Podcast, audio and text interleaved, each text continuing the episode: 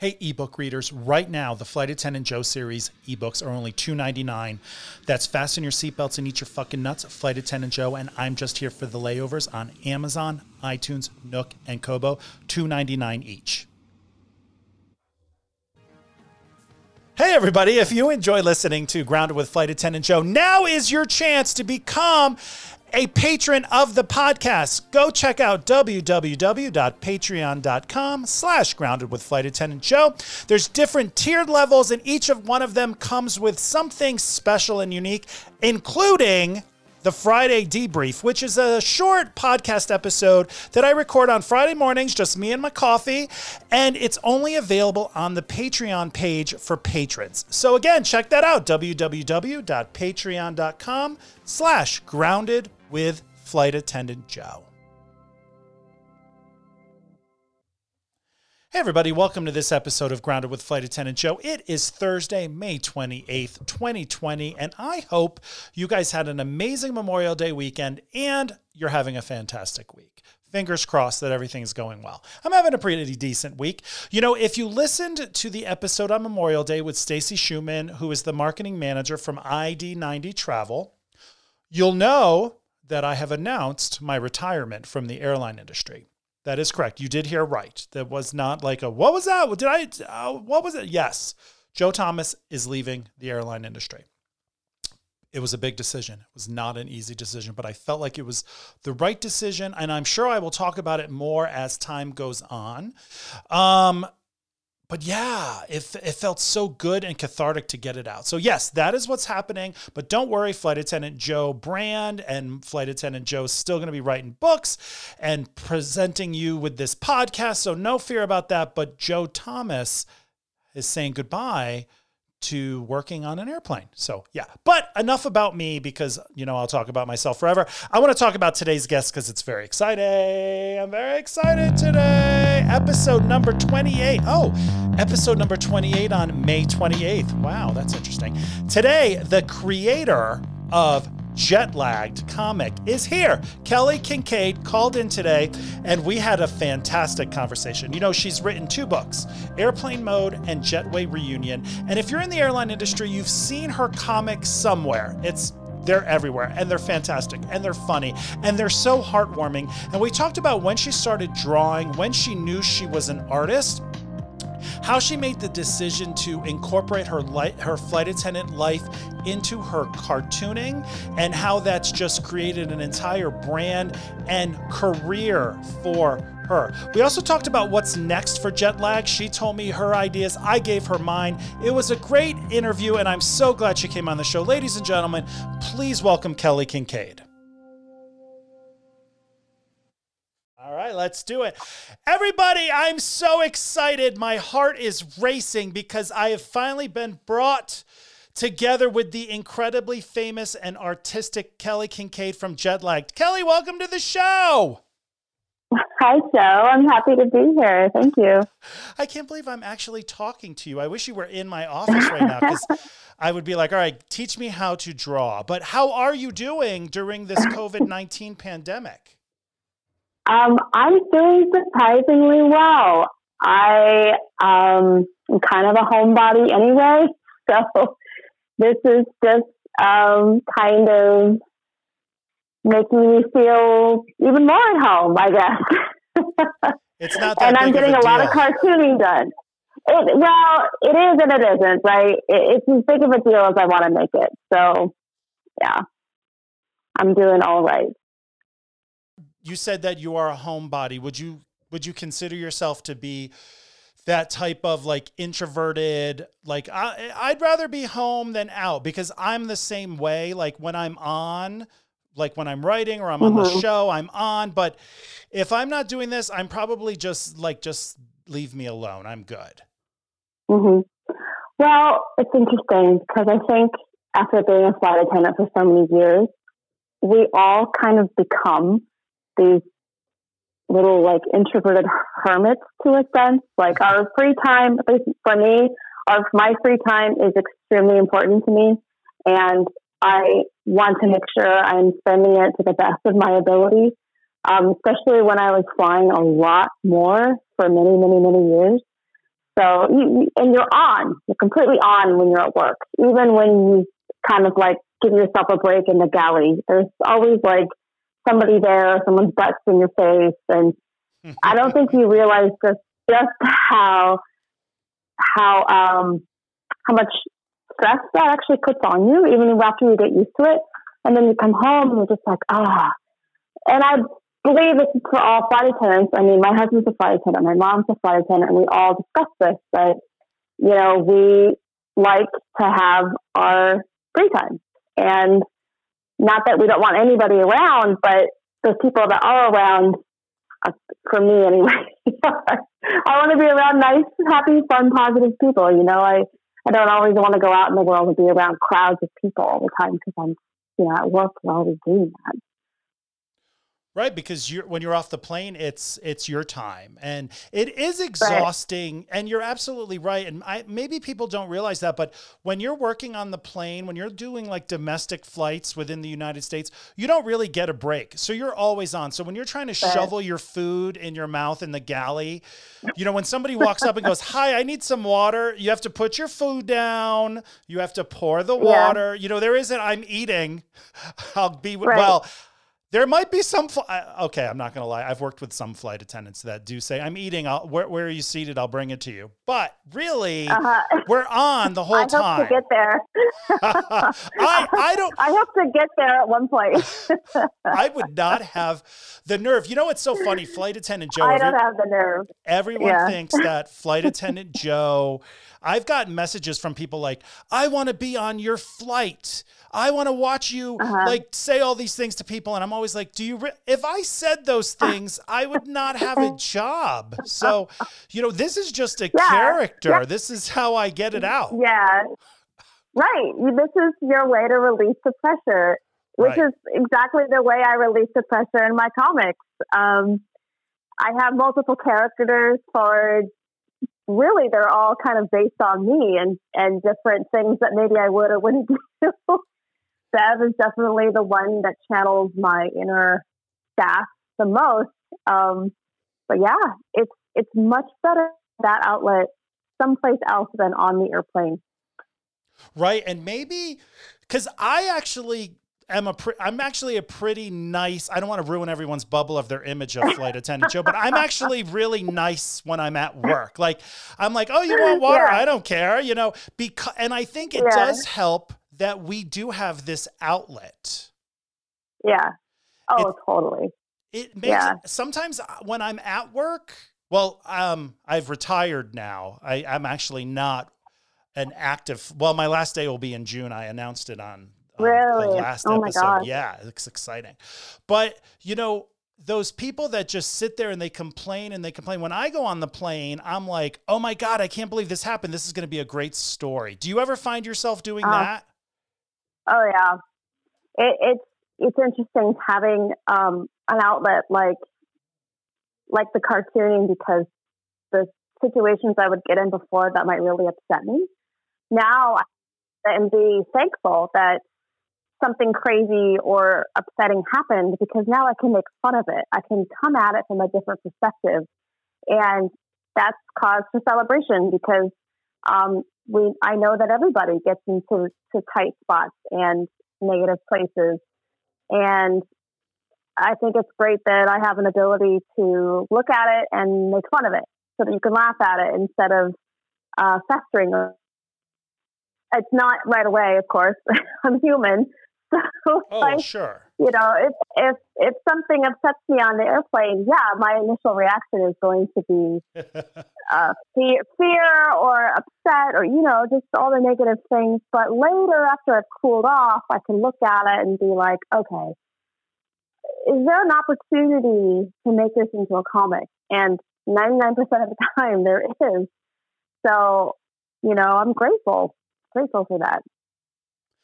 Well, it's and it's it's very cathartic too to be able to get it out, process it, be like I've been very angry on the plane. And you're right, when I'm in the situation, when you're in the situation, you know, you're going through it and you're like, "Oh my god, this guy's such a jerk. Oh my god, oh my god." And then I run to the galley after it's all done and I'm jotting notes. I'm like, "Okay, he was wearing this and he was wearing oh, this yeah, and he was wearing this." Great. Do you do that too?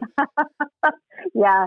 That's I great. do. But on another note, I I want to mention that it, doesn't happen often that I get into those uh, those uh, situations, and I think it's because I too, like you, Joe, I'm I'm not a sass, sassy person in general on the airplane. I'm not. I do not try to escalate situations. I try to bring them down as best I can and be very accommodating to people. So it's very rare that I get situations, but I do observe them from you know the interactions of other people, and um, that's not very common either. Well, that and because there's nobody on the plane anymore at a hotel. I have the opportunity. There's hardly anybody there, and they don't want to talk to you. And you're like, like get away, six feet. Get get back six feet. get back. well, I love I love that you said that you know because our job really is when you're on the plane and you're a flight attendant your job really is to de-escalate situations and i think some flight attendants Yeah. forget that and they go right Oh, into yeah. escalate and i'm like I want to pull them over and say, "Your act, your job is to actually calm the situation down. I Right. shouldn't have. You shouldn't be part of the fire. You should not be part of Right. the problem. But now you're Right. now you're making my life more difficult. Right. Does that work? Can Um, you do that? I, have done that a couple times where I've been I've pulled him to the back galley and I'm like, listen, I know you're trying to help, but this person's ready to stab Uh-huh. both of us. So I'm gonna need you to just stay in the galley for five minutes so I can go Uh-huh. and you know smooth this over before we have to divert and then I miss my commute and Oh, then I'm wow. gonna I'm gonna hate everyone. wow, Joe, I applaud you because I just like stand back and observe. Oh no, I um I de- uh, and I don't know I if it's my it. it could I think it's my nursing background. Um because oh, yeah. my mind goes right into save the day mode. So if if there's a Okay. situation, even if I'm not the lead flight attendant, for some reason they'll always come back and be like, "What should I do?" And I'm like, "Oh, Oh, yeah. this is what you should do." Yeah, you you're know? You're the Probably- leader. Mhm. Probably because I'm old enough to be all their dads now. So, I mean, when you're 22 and you're like, "Dad," I'm like, "No." So, so, um, when did you? So, what is the correct term? Like, um, artist, illustrator. What is the correct term for what you do? Well, for jet lag specifically, um, um, I am a artist though. I I do a lot besides just jet lag. Okay. Jet lag's my main my main gig, I guess you could say. So yeah, cartoonist. Okay. Well, yeah, I knew you were an Pretty well. artist, but when I was stalking you on social media, I saw the word illustrator. And oh Ah, no, it's yeah. when I pulled you up on Amazon for your because your books are on Amazon, and we'll get to that, of Yeah. course. But I saw the word illustrator. I was like, oh, I wonder if that's the term that is used throughout the that industry for comic book artists. I don't know. Oh gosh, yeah, it's a that's a really good question too because uh, I I'm a cartoonist, but I'm not a comic book writer. I when you think of comic books, you think of Superman and Batman and you know Marvel comic books. That's not me. I'm a gag cartoonist. I produce single panel gag cartoons for the most part. You probably saw Illustrator because I do do illustration work for our clients Okay. I want cartoony kind of artwork done for various projects like children's books and Mm. uh, portraits and all those kinds of things. Um, but uh, when you're an artist, I think the general term you can be so many things because you're you're you are artistic and creative, but you wear many many hats. I'm I'm also a writer and I'm a business person because you have to be in Right. order to make it continue. Just as you probably know, as a writer, you have to be owned and you have to be a marketer and you have to be um, a therapist to yourself. you know, you've got to be so many things. But getting back to your question, yeah, I if you're gonna give me a name, call me a cartoonist. Cartoonist. Okay, good. Yeah, because I didn't know and I didn't want to insult you and be like, how dare I'm it's been 11 minutes and you've already insulted me. And I would have been like, wow, that's actually good. Is that a record? I'm doing better. I'm doing well on my last episode. I didn't swear at all, so I'm actually growing oh up. Oh my gosh! I am maturing. I'm maturing as we speak. Um, so, at what age did you first pick up a utensil and and realize like, wow, I actually know what I'm doing? How do you? How does that come to you? Uh, for artwork, gosh, I can't remember a time where I wasn't being artistic. I think it maybe was pointed out to me first by my, my parents, of course. Uh, my mom would tell me stories that I'd come home after school and I would draw something for the day, something that stuck out in my mind, and I and I had little doodles all over it. Hmm. I remember I wrote a story in high school, I believe, of a I called it Splendid Turkey Day. It was it was in a cartoony style. We had to write these books, and I wrote this book, and my this could be published. And that's I think when the light bulb went off, like, oh, maybe I'm a maybe I'm pretty good at this. But I never really took it seriously. Um, and of course, I whenever kind of a job I had, I was a lifeguard in high school too, and I would draw comics about mm. being a hmm. lifeguard. And I had a lot of cats growing up, so I would always draw I read a lot of cartoons too. I especially like the gag cartoons. Uh, maybe because my attention span was short and I just wanted to read a couple sentences instead of, you know, multi panels. And, and, you, and you said, I'm sorry, I don't mean to interrupt, but uh, did you say gag uh-huh. cartoon, like G A G?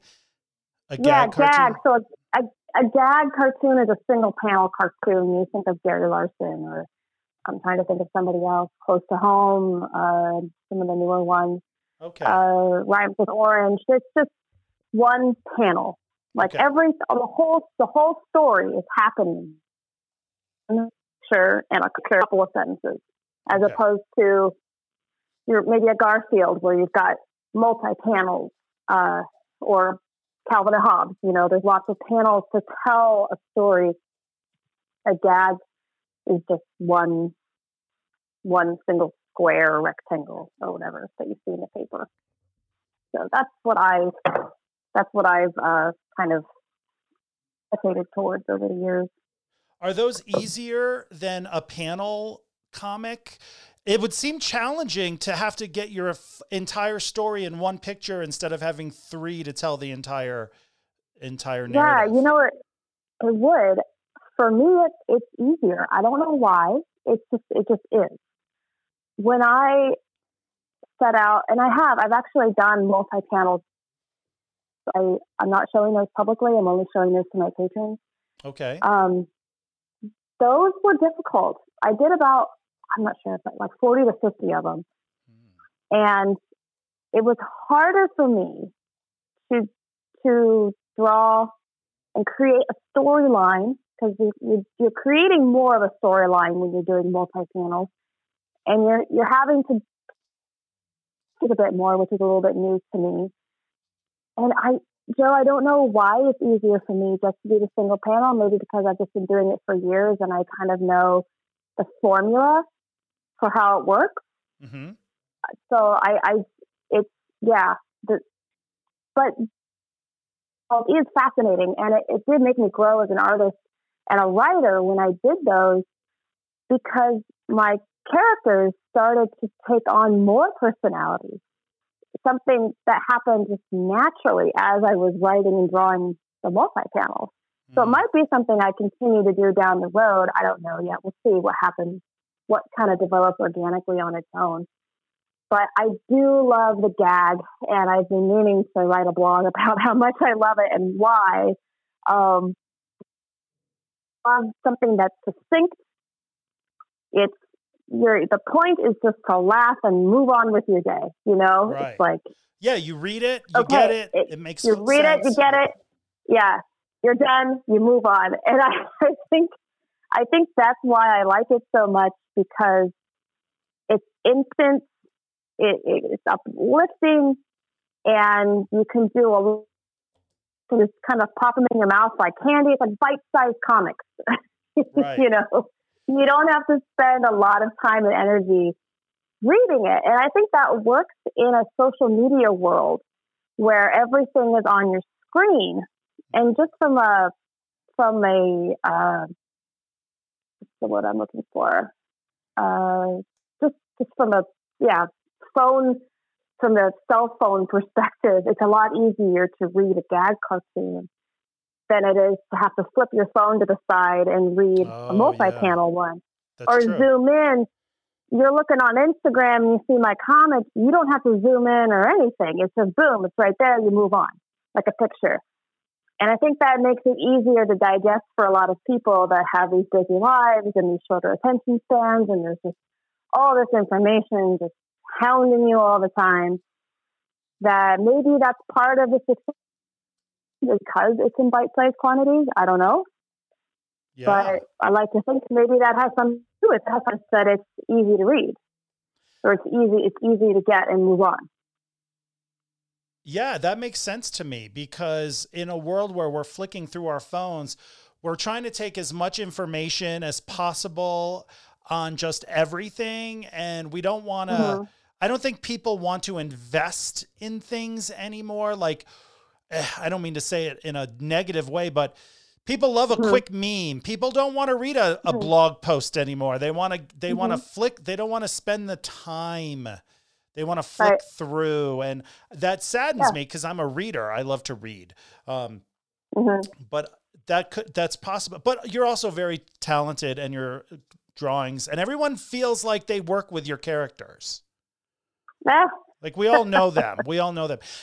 Now Uh, you you mentioned something about when you were drawing panels, your characters were growing in a Mhm. way that you did not expect it organically. Now, when you first started, are your characters people who you did not see them as back when you first started?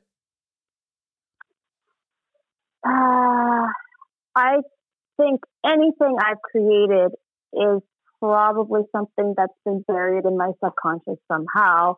Just from people that I have worked with over the years, or just people in my life.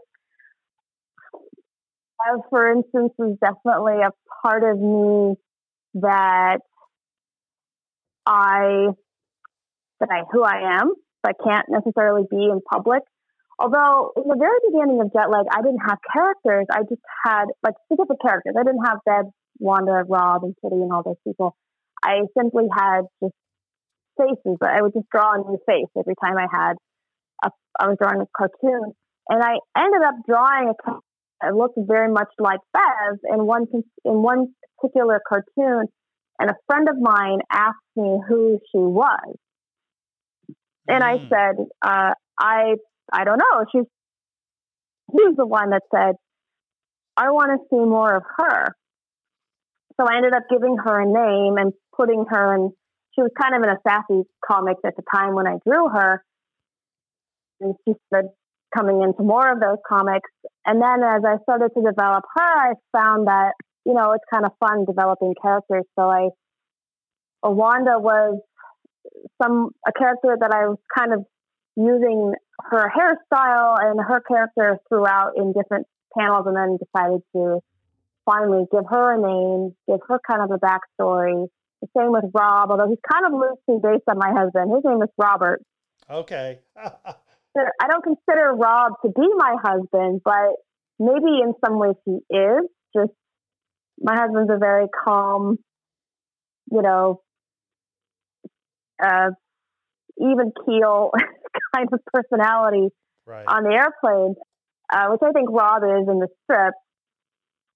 But yeah, and then there's Kitty, who she's kind of a newer character, but she's kind of the uh, the brand spanking new, bright-eyed, bushy-tailed, completely ignorant flight attendant who was also me at the beginning of this job, completely excited.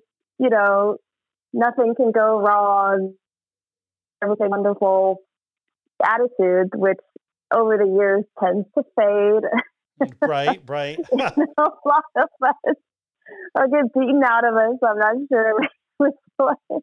right. But um, yeah, I think the one are somehow connected to part of my personality, and two are loosely based off of people that I've probably worked with over the years or have just observed life. Um, so I couldn't tell you exactly which specific person because they too right. just kind of developed on developed on their own over the years. And I'm sure do you do you do you meet someone or work with someone and there's a part of their personality where you think, oh God, I could incorporate that into Wanda or Bev or I, oh my God, this person's so crazy. I'm going to have to put them into one of my cartoons just for a one off. Um, hmm. Gosh, you know, nothing comes offhand. Possibly, possibly a situation. Well, okay, I take that back. Yeah, there are there are some people that I've worked with where I think that they like they just have the funniest responses to people, and are, or just super quick wit. And yeah, I want to embody. I want to. I want to bottle that up and and use it. Yeah, of course. Yeah, it does happen. I can think of. I can think of a couple of people off the top of my head. Uh, it's interesting when I made the character Bev. Um, there was a person in my airline with the same first name who mm. retired long before I started working. And apparently she was rather infamous in my airline. And um, I had I didn't know this person at all. And flight attendants would come up to me like, "Oh, is she is she that is she is her is Bev is Bev our Bev?" And I'm like, our "Who? Bev. No, what? What are you about? There's nothing. No, this is not."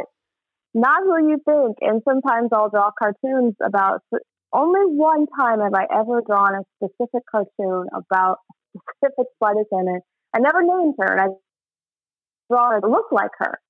But in the situation, I drew her, and, it, and apparently she, she knew it was her. It wasn't a bad cartoon at all. It wasn't like mean or anything. It was just funny, and um, she wasn't mad. It was just, is this, this is what happened? oh, this is what, and so yeah, like yeah, that was. I didn't tell her I was going to draw it, but it was just really funny what she did. Um, At least she didn't anyway, get mad. That's good. right? No, I don't think people will get. I think people are kind of excited if I draw them into my cartoon, uh, unless it's something you know that maybe they wish they hadn't have done.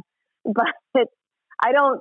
That's not what I do. I don't like look. I don't like not working on a plane, looking, looking, watching the flight attendants to see what they do, so I can draw a cartoon about it. No, right. that's not at all what I do. But if they give me some fodder, I mean, well, they they know who you are. Take, yeah, they know who right. you are. Well, a lot of yeah. It well, some of them do, some of them don't. I actually, my Kelly Kincaid is my um my mar- my sorry my maiden name. Okay. And I have a diff- I have a different name when I fly. So, um, you know, well, some yeah, people know smart. who I am, and sometimes people don't, and um, I don't advertise it. So, yeah, if they find out, that's they find out. Right. Yeah, I do the same better thing. watch out what they say too. I do the same thing. My um, I've just dropped my last name, so Joe Thomas is my first and my middle name, and that's my, you know, mm-hmm. social media name. But I, am the same mm. way. Like y'all don't know, you didn't need to know who I am. But yeah. from what you were saying before, like when you're on the plane watching people, pe- the people that know who I am when I was working, I would always think, are they testing me to try to get into one of my books? Because they would know who I was and they would do the craziest shit ever. And I would think, oh. are you trying? and I asked that to a girl once because she was uh-huh. just, she knew I was Flight Attendant Joe, but she was just off the wall. And I just looked at her and I said, Are you trying to make it? Are you trying to get me to write about you? Is that what you're doing? Because she uh-huh, was just, so, and she was like, Oh, well, I mean, if you put me in one of your books, I was like, Well, now, no, now, now, even though this is, you're insane. I'm not gonna, I'm not gonna benefit. You're not gonna benefit from my bad behavior, from your bad behavior, and end up in one yeah, of my books. Right. Yeah. Um, yeah. For me, if people find out what I do, they don't they don't try to do anything crazy, but they they give me their ideas for a, a comic, which I always appreciate. I like it when people give me ideas for comics because that way I don't have to think about them. I can write them. but yeah, that's interesting for you. Um, I did not have that same experience. I don't think people are trying to put on a show for me to, so that I can draw Uh, well, later. And they they might not be trying to put on a show, but sometimes I'm like, God, if this is how you really act, I feel bad. I feel bad for you. right. Yeah, it's like all you no. can do. Um, now, when you were a kid and you were drawing, were you drawn to cartoon? Were you drawn to cartoons? What were your favorite cartoons when you were growing up? Yeah, I was. I love Gary Larson's work. Um, so for, for as far as cartoons, that was my biggest inspiration. And then there's this artwork that I really enjoyed. I don't know if you remember the Berenstain Bear book. I do. But I I do. remember, I remember, and I even have some a reference when I draw. Just, I love the artwork, and I think what I, and I love the gags of Gary Larson's just quick wit, just, just a couple sentences and you move on kind of thing. I love that, and I love the cartoony kind of style of the Jan and Stan Berenstain that trying to think of some other ones that really stood out. I think I had a lot of I just looked around and I I remember just really liking those bold colors. I love pen and ink. I love working with pen and ink because it's not messy. I've taken art classes over the years. I've taken like a charcoal class and painting and uh, I think my I think my problem is I have a really short attention span and patience when it comes for and I'm I'm super I'm very I'm not like super super clean, but I'm I'm very organized and tidy and I think the pen and ink works because you you you put it on the page, it's dry, it's wait to dry, it doesn't smear, and when I'm working with charcoal or something, it gets all over your hands.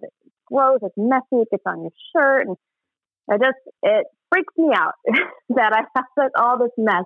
My office right now is organized and neat. I've got pens here. I've got paper there. I can upload it. I do all my coloring on the computer. Okay.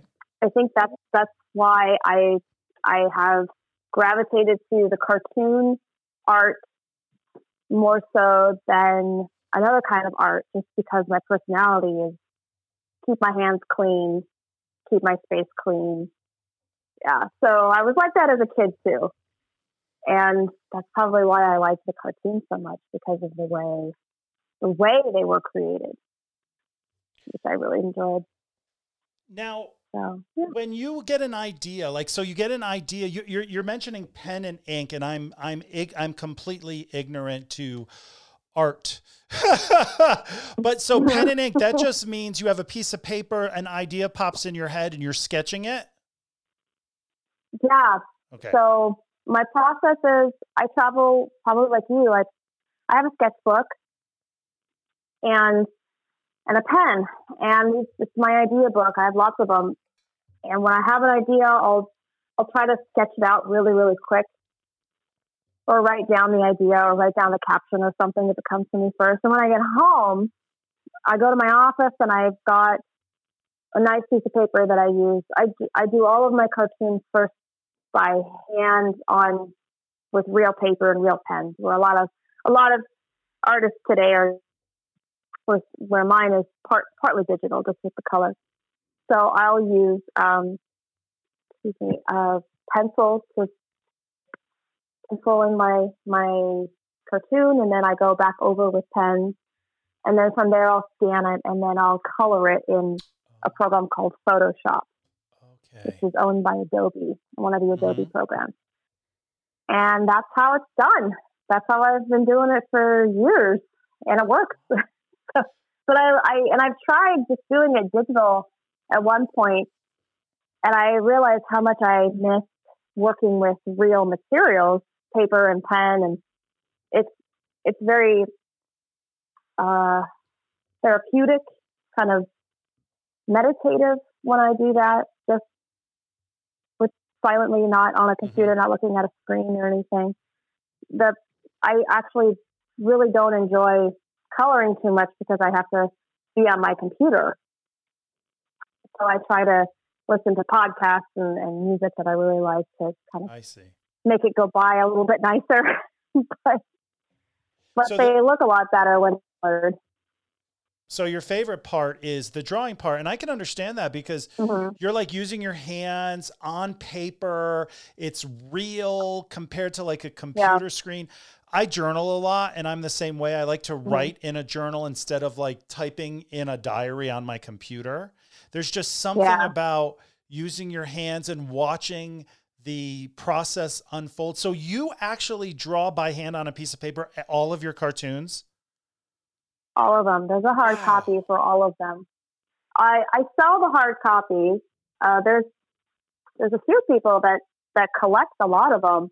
Oh, that's awesome. But awesome. yeah, I have a big, I have a drawer here in my office of. I can't even look. I've got gosh. I, I categorized it all by year, so it goes Oh, back to 2000, 2012. I, I drew a lot in 2013. My God. But yeah, some years I can tell I was more prolific than others. Just what was happening in my life at the time. Mhm. Um, and I've, I'm stacking up quite a few for 2020, which is great. Right. Makes me feel pretty good.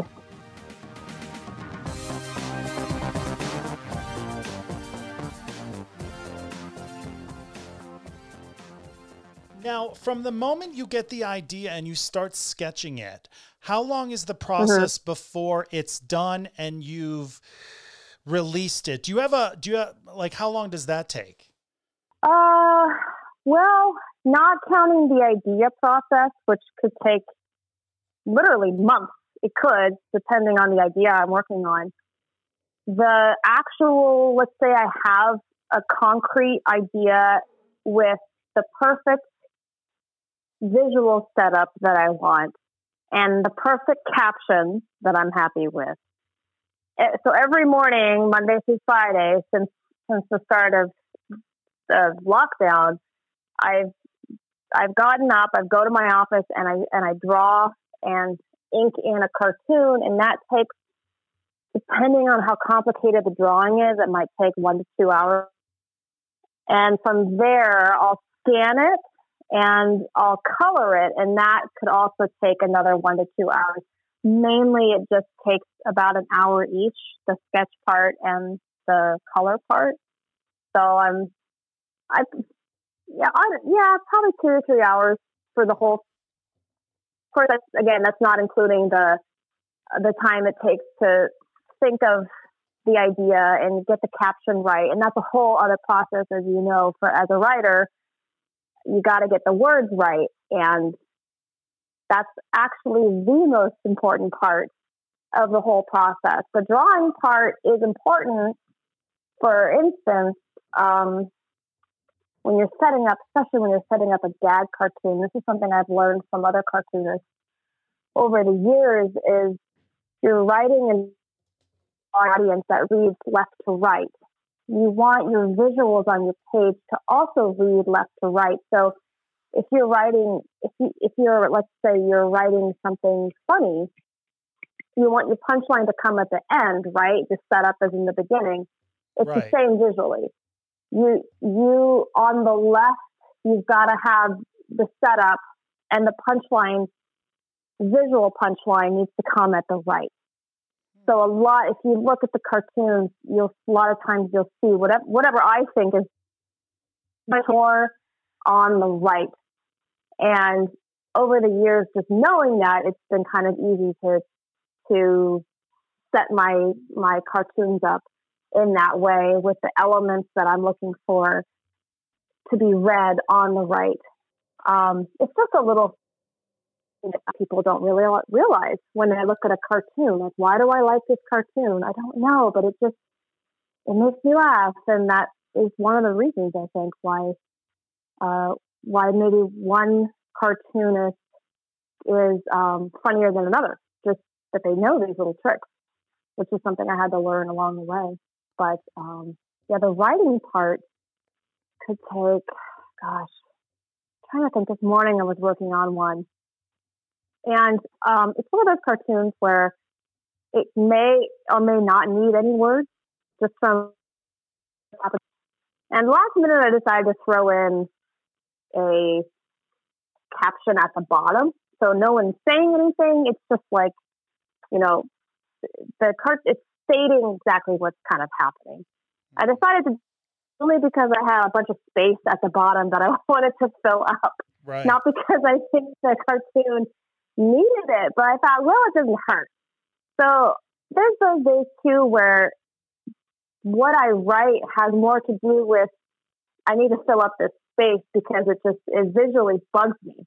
So I'm gonna Mm. throw just throw some words there in the bottom, and then other days I might I might have a cartoon and I thought I knew what I was gonna. I thought I had the caption down, and then I sat down to do it. I thought, gosh, I don't, uh-uh, I don't sit well with me. I can't. I don't know why. I need to sit with this for a while, and I might never write a caption for it, and I might use that as a caption contest for my patrons instead, and see if what they can come up with. 'Cause a lot of times, other people know what to write a lot better than I do, Right. or You come have at it from a you yeah have those from a contests. direction. I never thought. I know. Yeah. I know you have those contests where you'll say, you know, um, what are they saying or caption contests. How did that come? Uh-huh. How did you come up with that idea? uh, basically from right and and because I I wanted to give my fans a way to engage more. People have a lot of fun with that. I know I do. Like Oh, my yeah. dad and I, growing up, we would um, we would submit uh, captions for some of the New Yorker cartoons. Mm. We never won, of course, but it was fun to do. Actually, my dad and I, we have a lot of fun coming up with. my dad's well, both my parents are hilarious. My dad's really hilarious. Um, but yeah, we'll try to cut either try to warm up with a caption for something that's happening just in our own lives, you know. And that's a lot of fun. It, it, it makes you think and it, it helps you dissect the situation and to distill it down to its basic elements. And I think that's what I love about cartooning is that that's that's what you're doing to the world and your your uh, other people is you're you're taking something that's really complicated and out of control and you're you're boiling it down to to just you know its basic basic ingredients and presenting it that way and i think i really like that about cartooning but um, yeah the caption contest uh, I, I i used to do those on the social media um, network and then it got a little out of hand people were getting mad because um, I had kind of a voting system, like okay, make it make write your caption, and who, whatever one gets the most votes wins. You know, no harm, no done. Everyone has fun. And people were getting mad because, well, the the only one of the ones in the beginning, and blah blah blah. And I was like, ugh, this is supposed to be fun. I don't want to be like, you know, policing and parenting. Right. This is dumb. So I stopped putting them on the social network. I'm like, look, this is wasting my time and energy. Uh, I'm going to stop doing this for a while. But then um, I started my uh, my support page on Patreon, and I I started doing it for them, and and I, I like doing it in that environment because there's less there's less people, and instead of letting other people vote, I choose the caption. hmm So mad at me, that's fine. Right. like okay, Well, fine.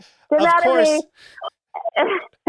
of course, the social media people ruin a good time. Yeah. You're like, I'm just trying to let you guys have fun, and you ruined it. Right. Yeah. Well, uh, yeah. I don't want to. I don't like. There was. There's only a few people that, and I'm. And I'm such a big weenie. Like I hate confrontation, even if it's digital Oh, on social media. I really don't like confrontation at all. I'm. You know. I'm like, okay, you win. you know. Right. So it's. Which you know you think what is about me. I'm sensitive little flower. Um. Well, um, you have- when I first started a very putting my good- you have a good image Yeah. to keep. You have a good image to keep. So, you know, you you you're you're a cartoonist. You're not like this you're not like me who just tells dick jokes all day long. You have you need, I which appreciate Oh my god. jokes, Oh, I have a great I have a great question. Do you ever make do you ever make comics like adult themed does Bev ever say something that you would like I can't put this out but boy this is what she really Oh, wants to yeah. say? Oh yeah.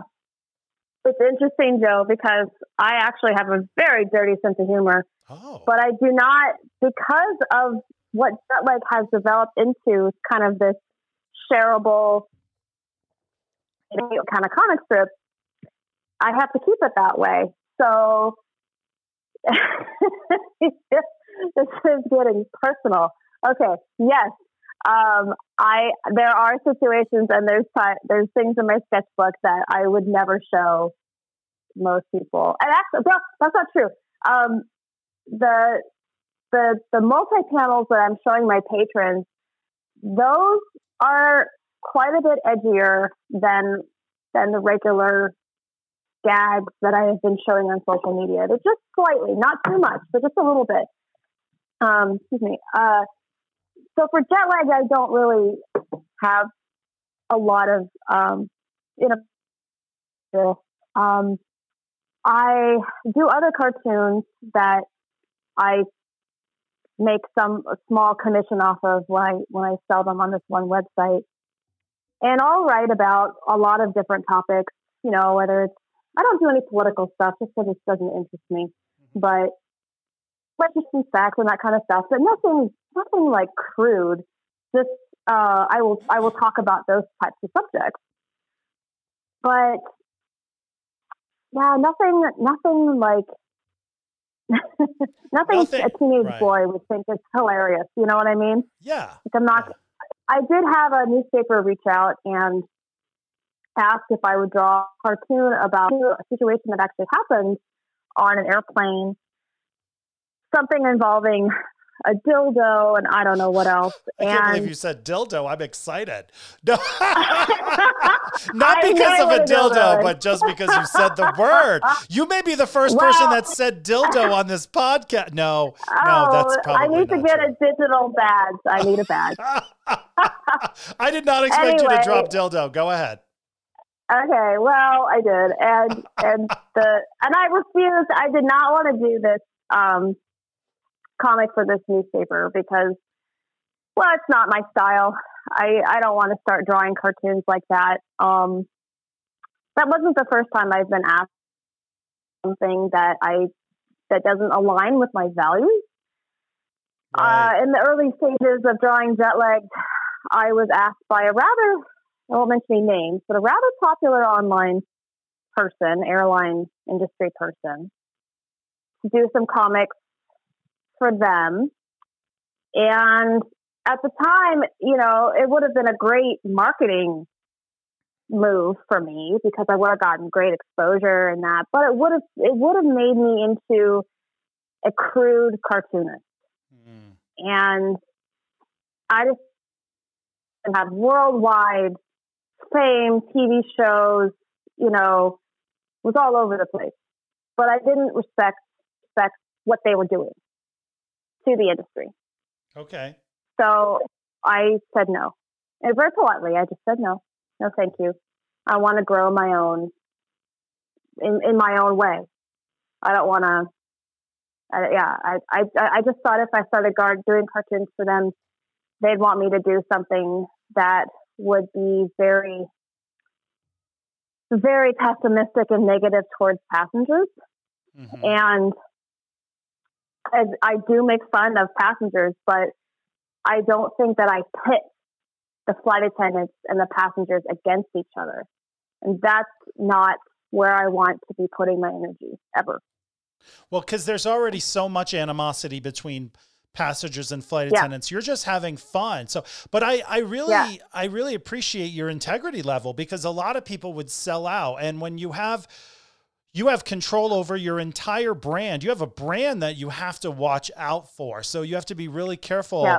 with what you decide to go Yeah. with. Yeah, that makes sense. Yeah, and, and I think if you're anybody starting anything, you have some pretty tough decisions to make as you're starting out because you will be approached by people who want to use you, not like in a bad way, but you know, they are interested in your work maybe. And it's kind of in the beginning decisions that set you on a course for the rest of your career if you decide to keep going. Mm-hmm.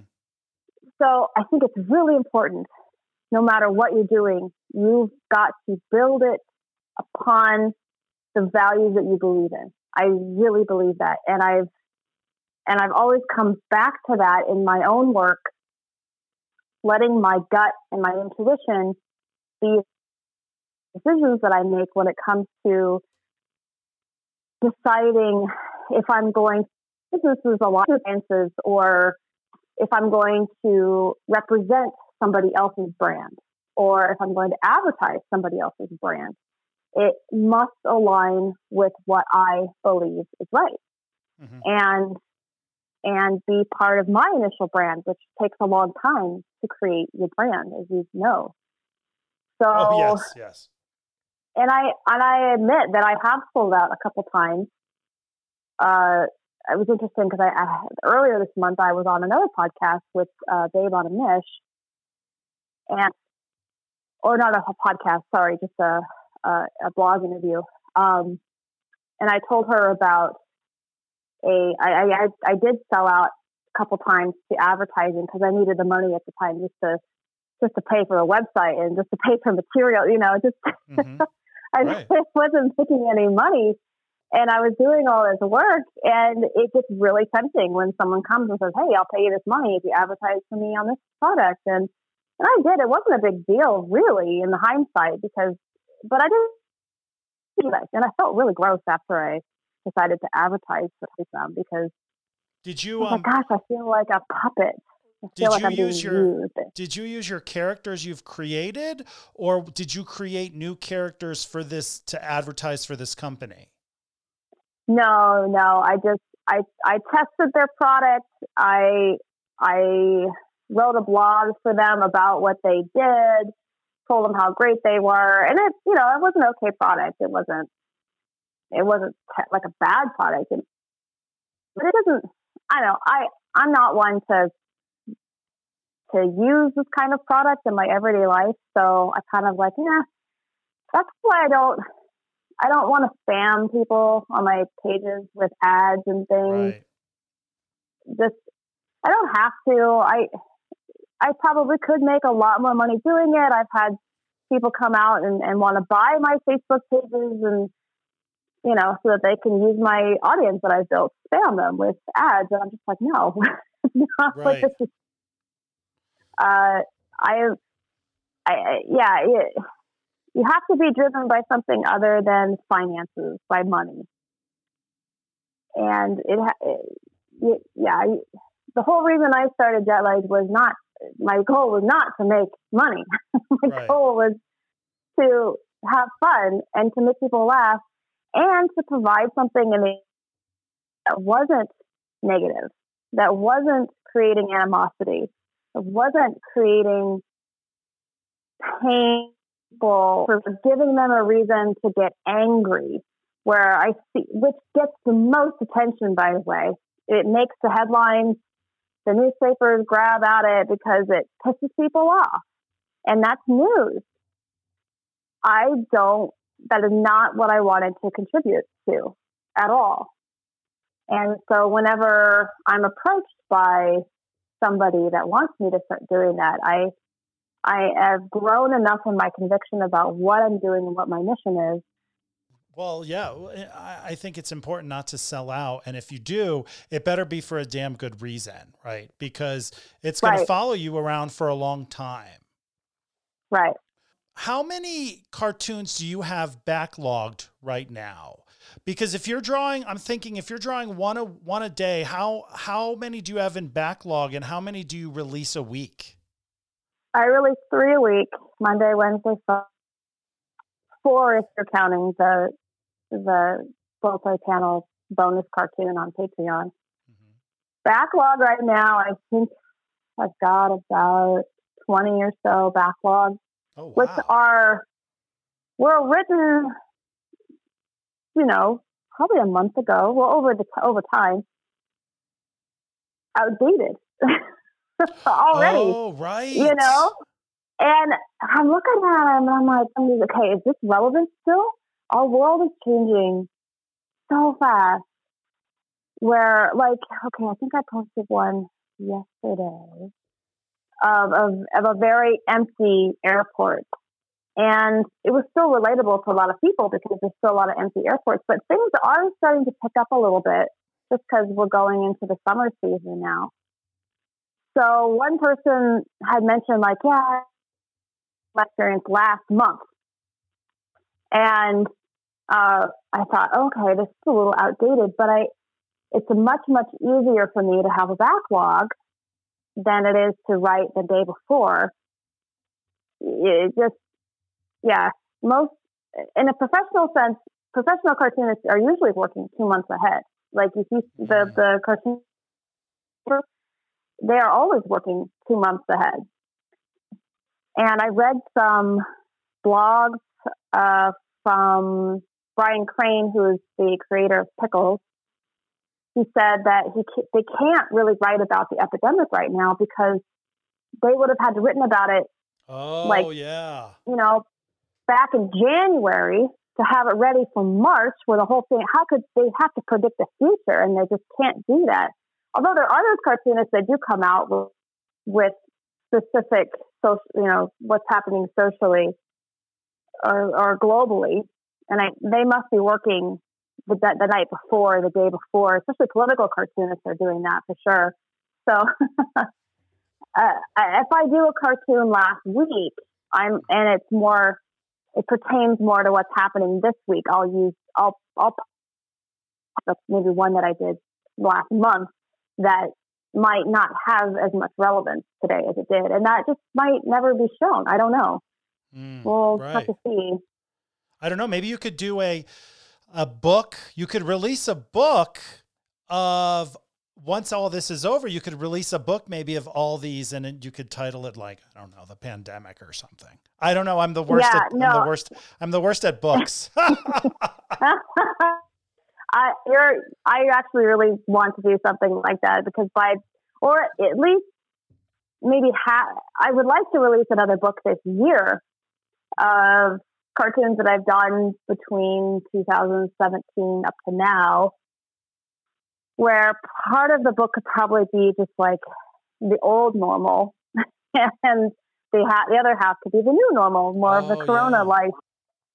So yeah, you're right. I I definitely want to as a uh, as a book volume in, in some way because people are gonna remember this time for a long oh yeah, time. you have to jump on it. Yeah, you definitely have to um, jump on that. And ju- I was just thinking while you were talking, like you had to learn how to draw a mask on your characters.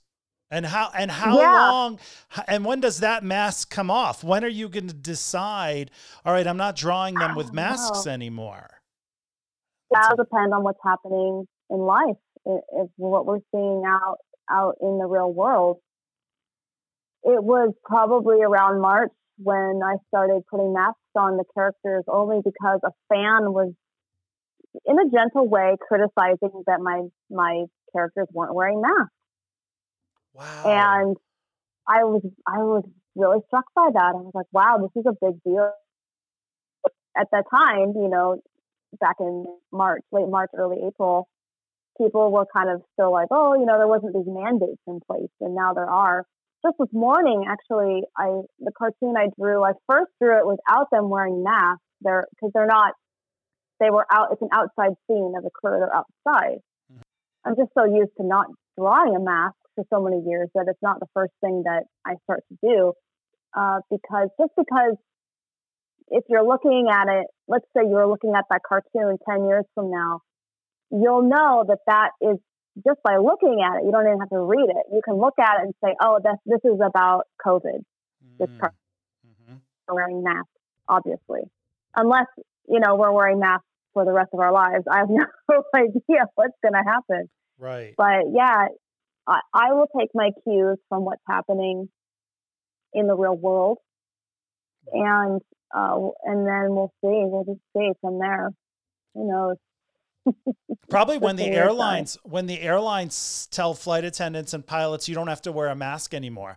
That could be Yeah. something in your brain that says okay, but I'm fascinated that people would look at a cartoon and say oh they should be wearing a mask because you know with cartoons cartoons are not real They're, it's not even like Yeah. you know you see a photo of someone oh they should be wearing a mask but i'm fascinated with people who try to input real life into um, fictional characters so Yeah, I- I, think that's so interesting that somebody messaged you and said hey they're not wearing masks which makes sense to Mm-hmm. me but i'm still fascinated with that because i don't know if i would that's where i would jump in i would probably Right. not think about it until i saw the character with the mask and then i'd say oh kelly's on Mhm. top of t- kelly knows what she's doing yeah she's a smart I think it's she's smart because.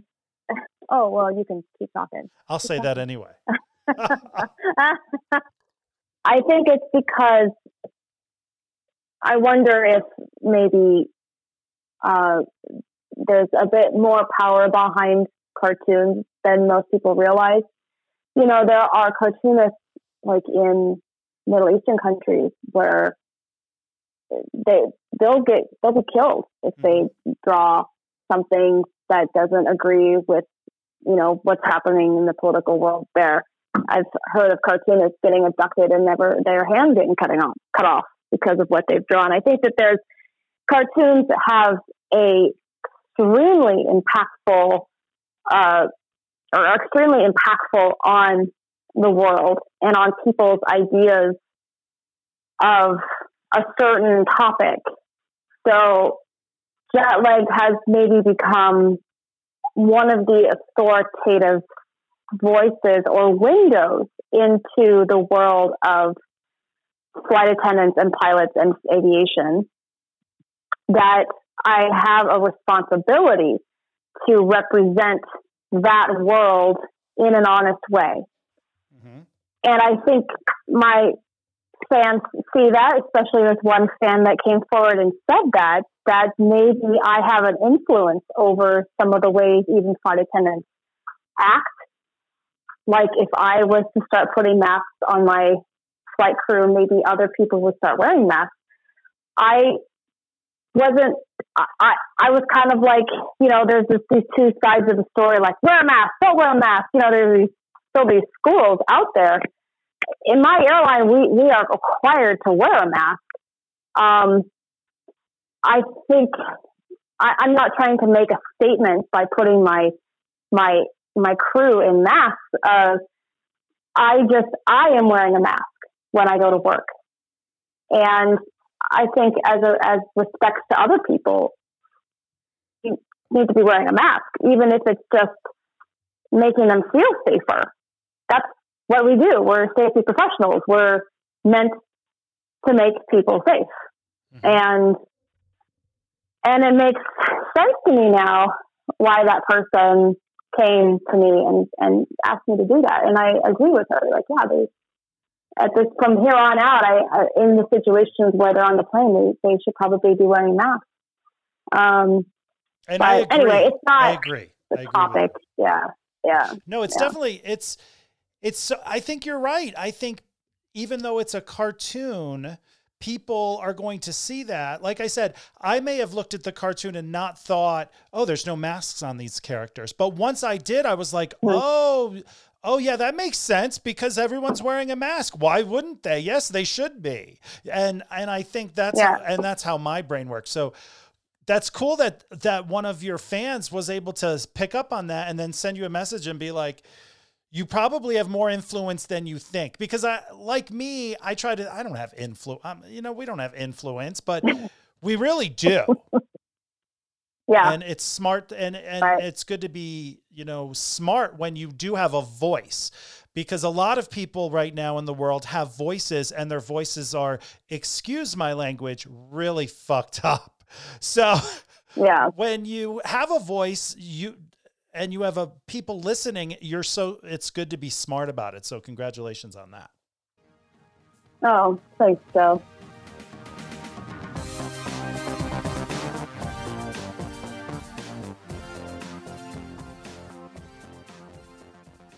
Where did the where did the name jet lagged come from?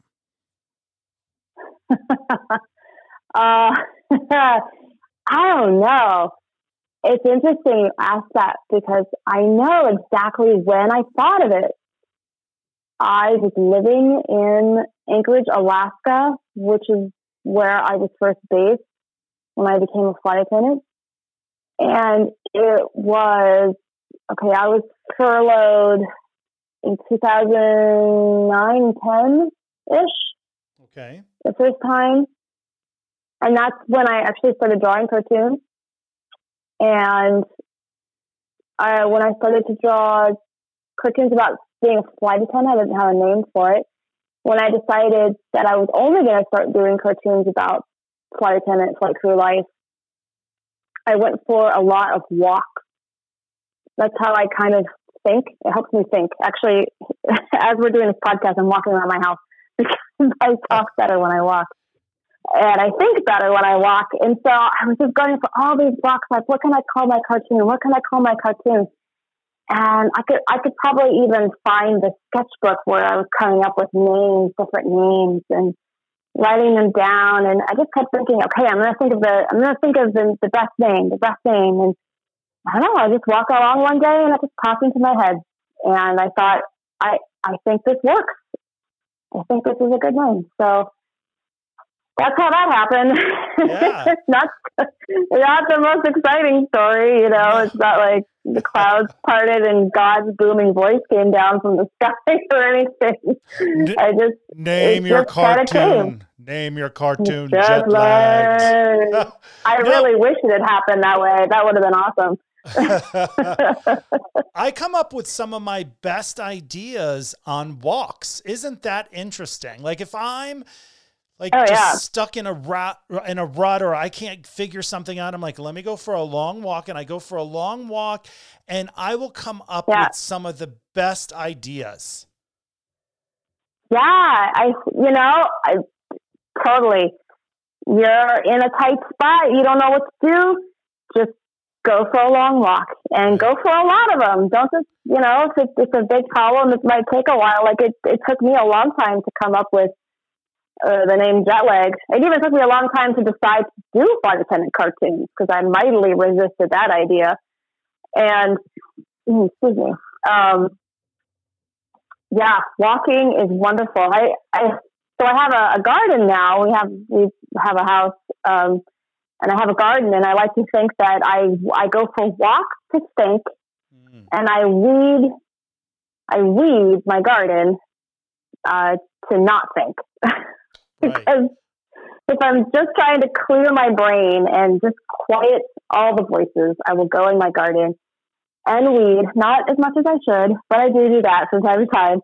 But I mainly go for walks, and I think it's just you're you're you're getting your blood pumping, you're getting more oxygen to your brain. Things are firing a little bit better as you're as you're walking. Um, yeah, it's quite magical, Oh, it actually It's great. something so so simple, so simple and attainable. Anybody can do it.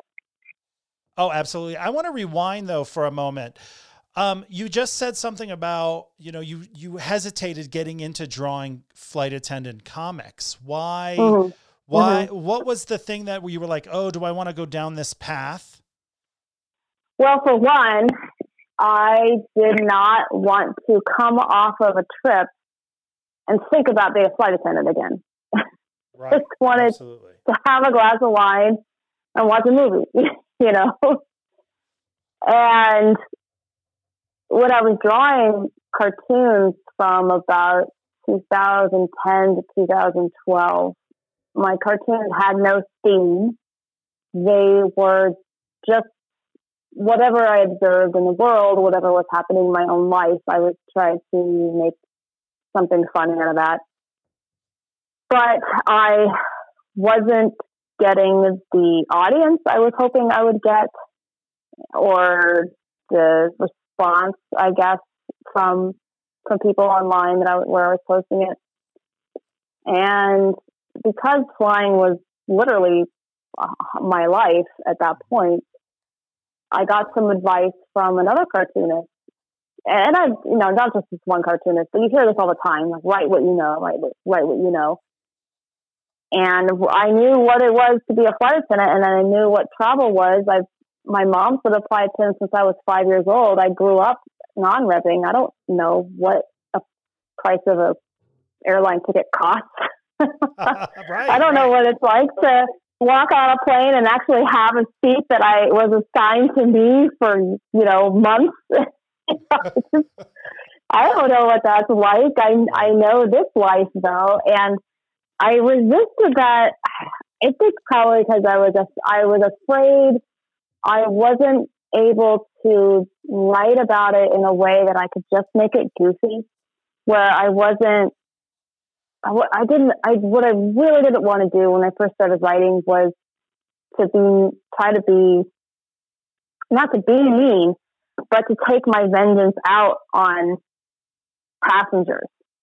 I didn't want to do that. I mean, yeah, sometimes I do want to do that, but I didn't, I didn't want that to be the theme. So I was afraid I was unable to write from just a goofy per- perspective. But my husband, well, my then boyfriend, now husband, and just he encouraged me just to go for it, and he helped me set up a a daily system of of drawing and cartooning, and we fashioned a little office for myself in the closet of our studio apartment at the time, next to the hot water pipe, which I would burn my arm against as I was cartooning. And I didn't know it was so dangerous. Uh, I was in there. I was a dangerous. It was a very dangerous job in the, in the beginning. Um, windowless closet that I would sit in for hours.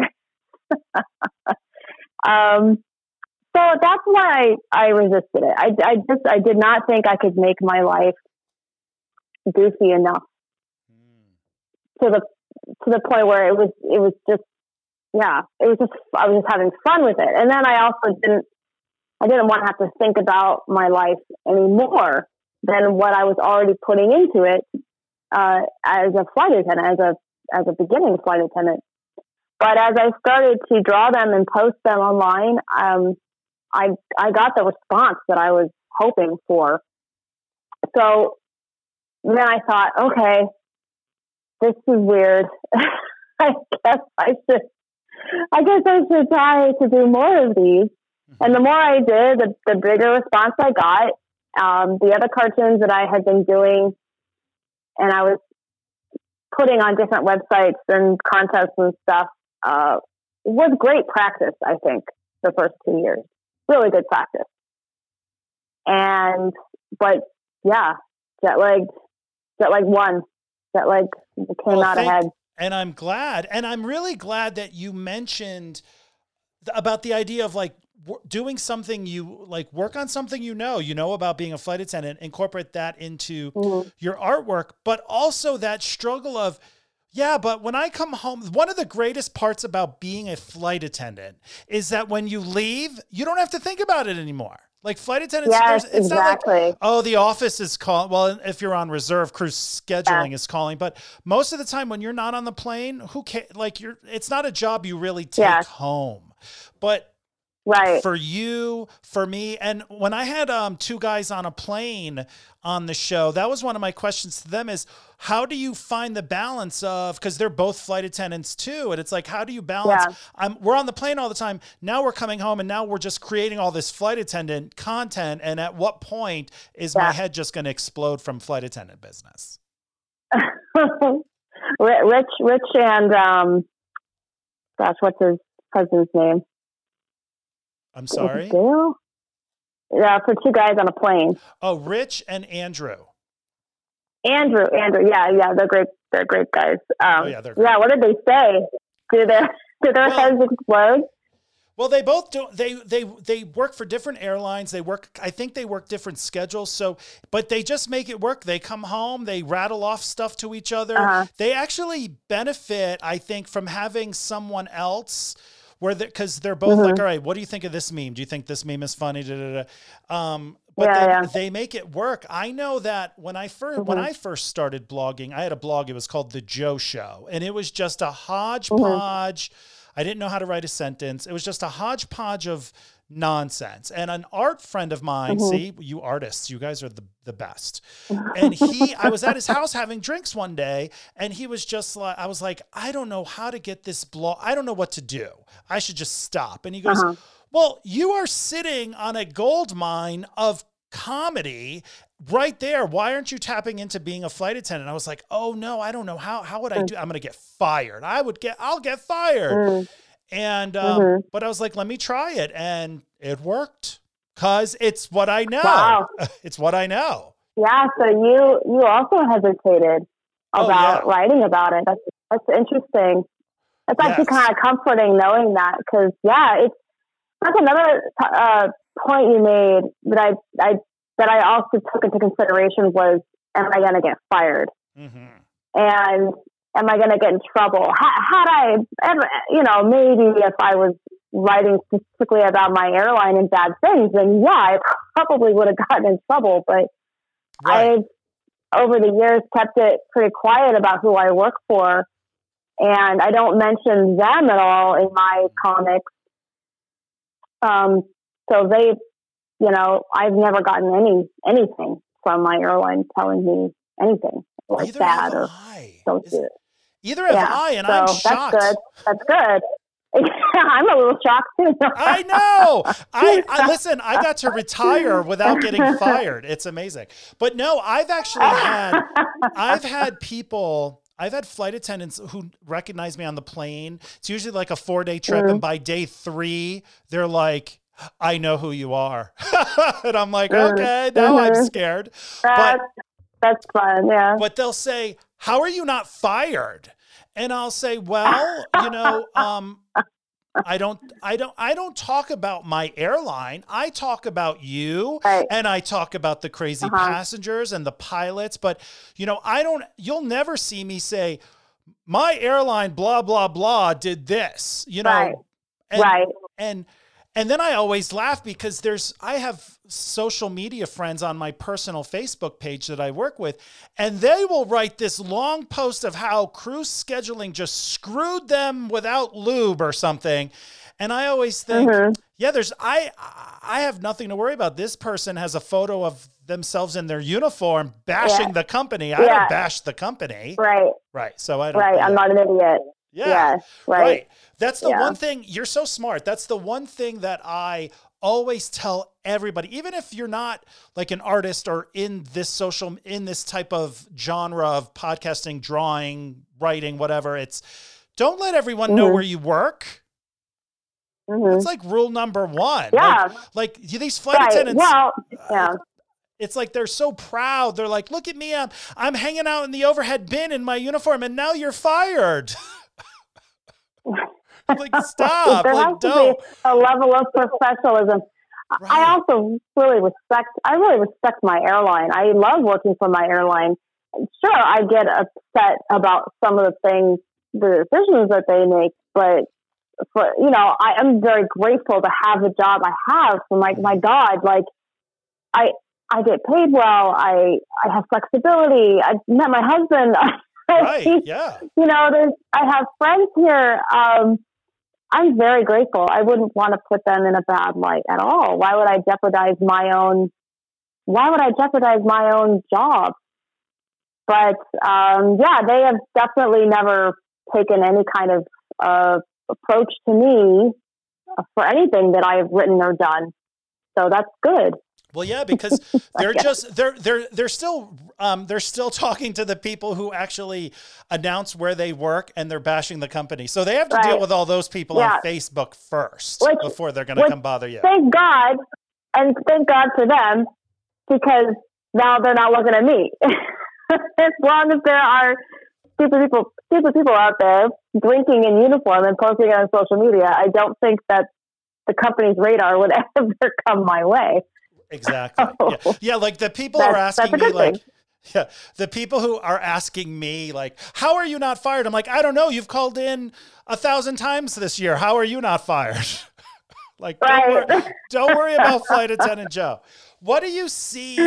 What is the next step or what's your next chapter for jet lagged? Like, do you have anything big on the horizon? What's going on? Oh, great question. I would love to say that I have this huge vision. Well, I do have a vision for jet lag. It's what I appreciate about what it is is it's it's slow growth, and I like that. Fast growth is kind of scary for me. What I'm envisioning for the future is um, is actually less flying for me. Uh, actually, starting next month, I am starting a, uh, a halftime bid, which is the first time I've ever done this. It's something that I've always wanted to do for many, many years. Uh, my husband and I have gotten into a place financially, thank God, uh, where I can actually fly less and focus more of my energy on jet lag. And out of that, I'm hoping to to increase. Well, I already have increased the amount of cartoons that I'm producing. Uh, increase the amount of books I'm producing. I've only produced two books. I'd like to produce one a year. Mm. As long as I'm producing three cartoons a week, I can fill up a book every year. That would not be a problem. Uh, but yeah, so the, the big thing on the horizon is, is basically transitioning from being a full time flight attendant with a part time cartoon to a full time cartoon and a part time flight attendant.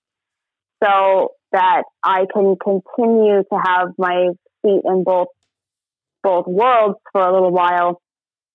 Um, another thing is is beefing up my you know my the products. I don't have a ton of products, but I'd like to, to do more and just set up a system at home where it's not so overwhelming to me for me to do shipping and all that kind of stuff, which takes a lot of time away from actually cartooning mm-hmm. and the whole business side of it. Um, just this year, I've I've have enough uh, income from my patrons where I was able to to get some legal structure done for jet lag.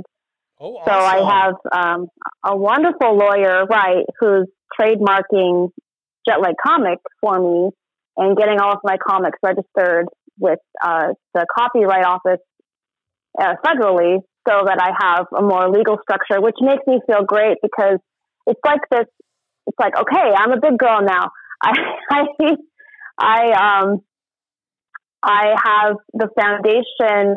I have solidified more of Jet Foundation to grow even more, and just op- just opening up the doors for whatever might come um, would like to just continue to grow my patron support and the amount of cartoons that I do, the the, the quality of the cartoons as well. Uh, my writing and drawing ability, try to improve that. I'm actually taking a course next month uh, to to help with my gag cartooning ability. It's from a, a well-known cartoonist. Oh, nice. And um, yeah, so just just putting more of my time and energy into into the comic itself because for so many years I've I've been working applying a full time schedule and just kind of kind of throwing out cartoons as I as I could, uh, keeping a schedule, but but not being so far in advance like I am right now. Like this is my job, this is my day job. Where before it was like, okay, when can I make time to do this? You come home from a flight and I'm just exhausted, even if it's just a turn. I'm just like, oh yeah, my brain's just shot. I can't. I, my work will suffer if I decide to to to work tonight. Right. So, um, so yeah, that's on the horizon. What else is on the horizon? Um, yeah, I'm just kind of leaving the doors open to see what comes. Actually, I, and I also recently made a decision. This is something that I've been kind of thinking about for years um, is syndication, which maybe people don't know what that is, but if you're back in the old days of cartoons, you would draw a cartoon strip, you'd send it to a syndicate, and the syndicate would represent you and then put it in newspapers for you. Mm. So, so for a long time, I thought that's really what I wanted to do, and I and I've submitted to syndicates over the years and have gotten well rejected, but I've also gotten some good feedback from them too. Okay. And I don't know. I just been, I went for a long walk. I went for lots of long walks thinking about, is it really what I want? Do I really want to be syndicated? Because I feel like if I really want something in my life, I can get it, but I, I have to have really wanted it. And maybe I don't really want this. Maybe this is why this isn't happening for me. And, and I think that's, that's kind of the conclusion I've come to is that I, what I really want is my comic to be supported by the fans. If I was syndicated, somebody else would have say over the content. And now I'm I now I'm now I'm drawing for an audience that isn't necessarily flight attendants, it's everybody. And I love I love that I'm drawing for for my people, for for flight crews. I want it to stay that way. I want it to be niche. I want it to be kind of exclusive and underground. And and if I think if I was to get syndicated, it would it would change what it is.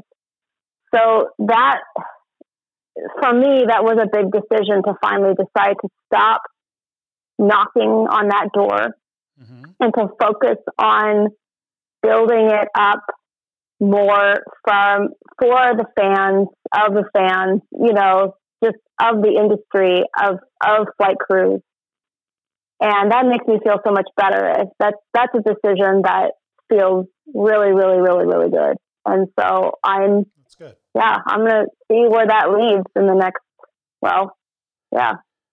Well, years, think, years to come. I think that, you know, people don't understand. I have a Patreon page too. And I think people who hmm. follow mm. don't understand how important that page is because it allows people like my podcast is free if you and but if you want to get more mm-hmm. content mm-hmm you know you become a patreon mm. and then there's there's more content. But that's how people like us a self-publishing business self-publishing authors writers mm-hmm.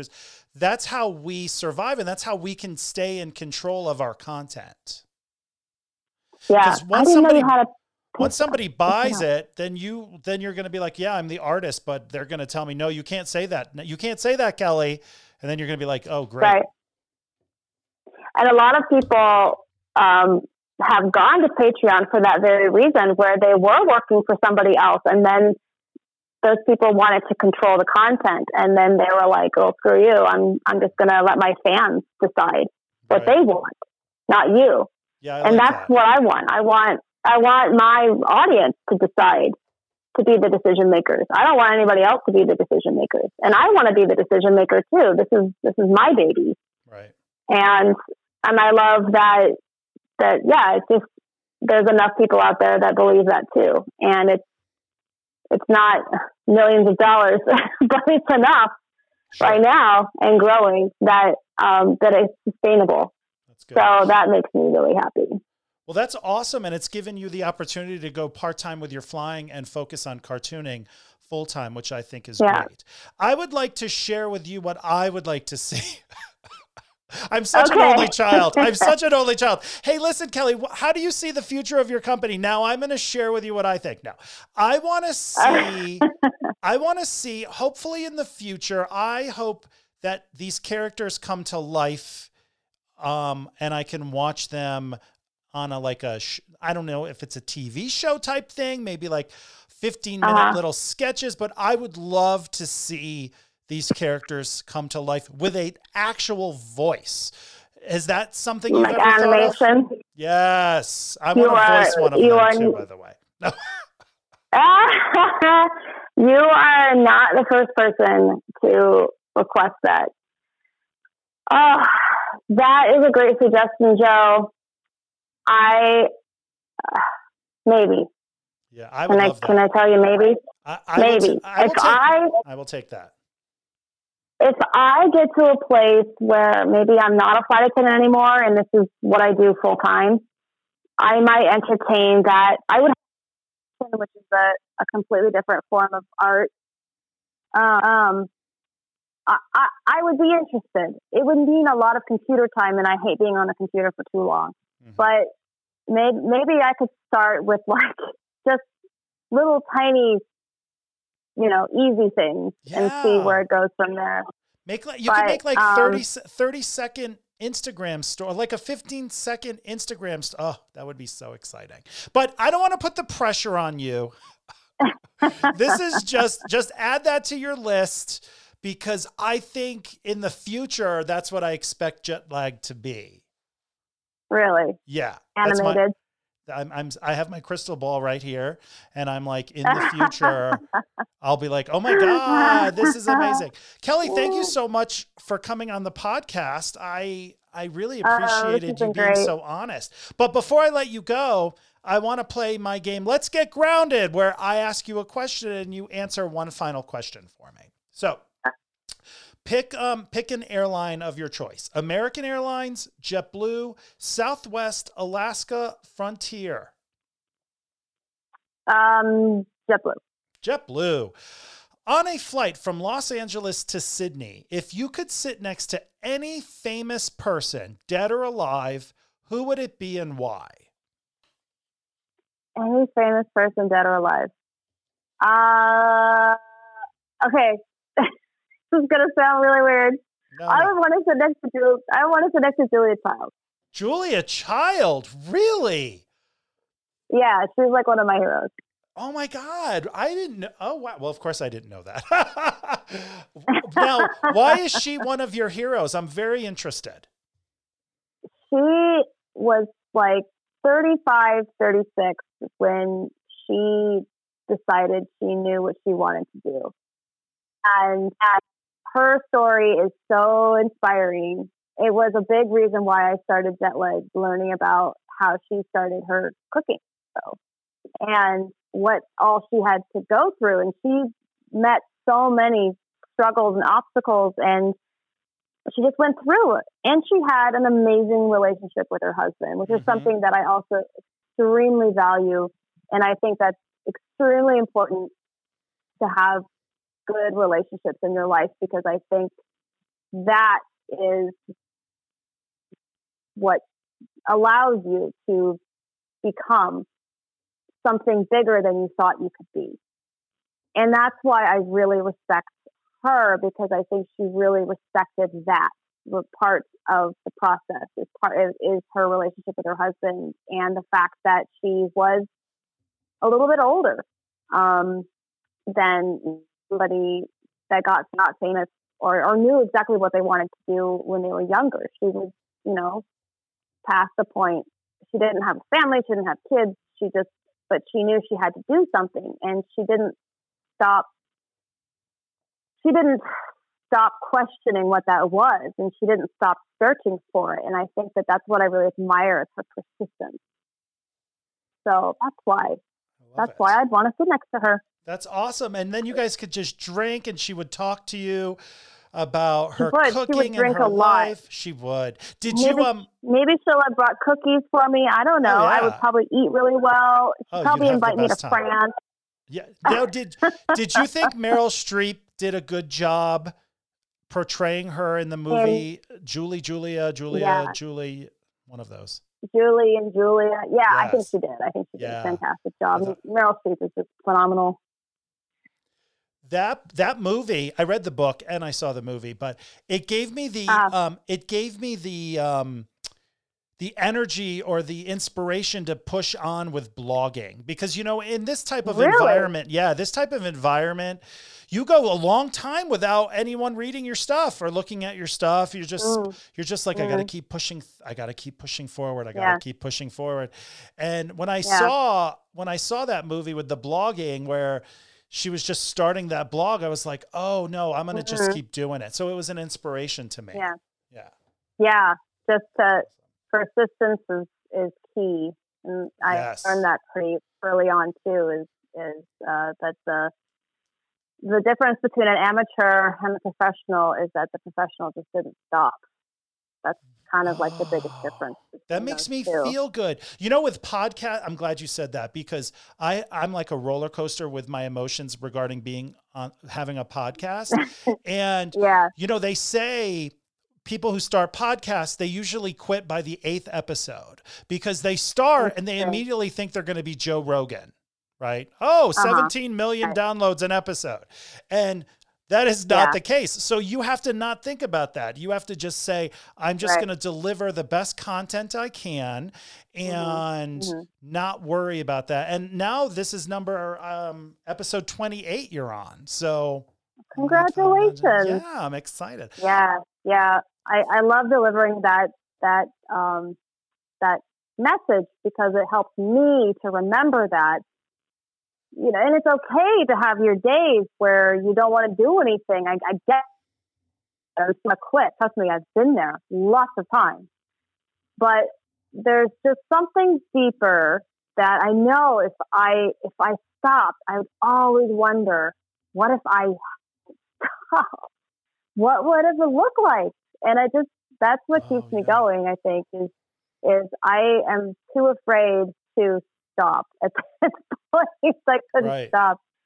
Um, in the beginning, yeah. right? And in the beginning, when you know not much is going on, I still would think, well, well, what what does it look like around the corner if I just kept going? What, what, you know, someone who gave up would never know, but I have a chance to know what would happen. So, yeah, don't don't give up. That's the that is what Kelly and Joe are telling you. We're creative beings. Yes. Do not give up. Don't if you're stop.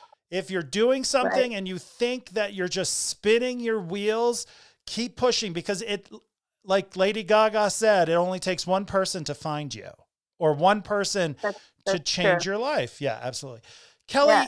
well, you're, I, you're yeah, incredible. Sorry. no, what, what were you going to say? I'm sorry. What were you going to say? Oh, oh, I was going to say one more thing about the don't stop thing. Uh, be willing to change your plan, but don't, you know, don't stop your plan. If if you're if you're doing something and no one just cares about it, just like the cartooning for me, if, if I continued to cartoon about things that nobody cared about, I would still have no audience. But I didn't stop cartooning. I just changed the way I was cartooning. So exactly. I think that's important too. No, that's so that's, that's very important. Kelly, please the let end. everyone know. Yes, please let everyone know where they can find you online, where they can support you, where they can j- get all your all your amazing cartoons. Please let oh, everyone know. All my stuff. All right. Well, you can find me at jetlaggedcomics.com. Jetlagged is J E T L A G G E D. Sign up for my email fan club. You'll get emails of my comics three times inbox. You can find me on Instagram at Jetlagged Comics with an S at the end. You can find me on Facebook, Jetlagged Comic, and Twitter, Jetlagged Comic. You can find me on Patreon slash Jetlagged Comic if you'd like to support what I do. Yes, ladies and gentlemen, if you enjoy this comic, you need to support the artist. That's very important. And I will have all that information in the description also, Kelly. So thank you so much for coming on. I am honored and I'm excited, and you are fantastic. Thank you so much, Joe. This was a lot of fun. All right. Take care and fly safe. You too. And and P.S. If you want to create a character called Flight Attendant Joe for the comic, I'm not going to be against it. I think he would no, be amazing, but I'm just throwing that out there.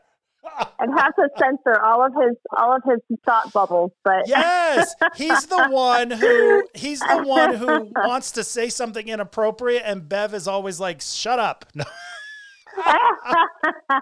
Thank you, Kelly. You're you're awesome. Have a great day. Thanks, Joe. You too. Bye bye. Ladies and gentlemen, if you enjoyed this week's episode of Grounded with Flight Attendant Joe, please subscribe to the podcast. You'll get alerts when new episodes air.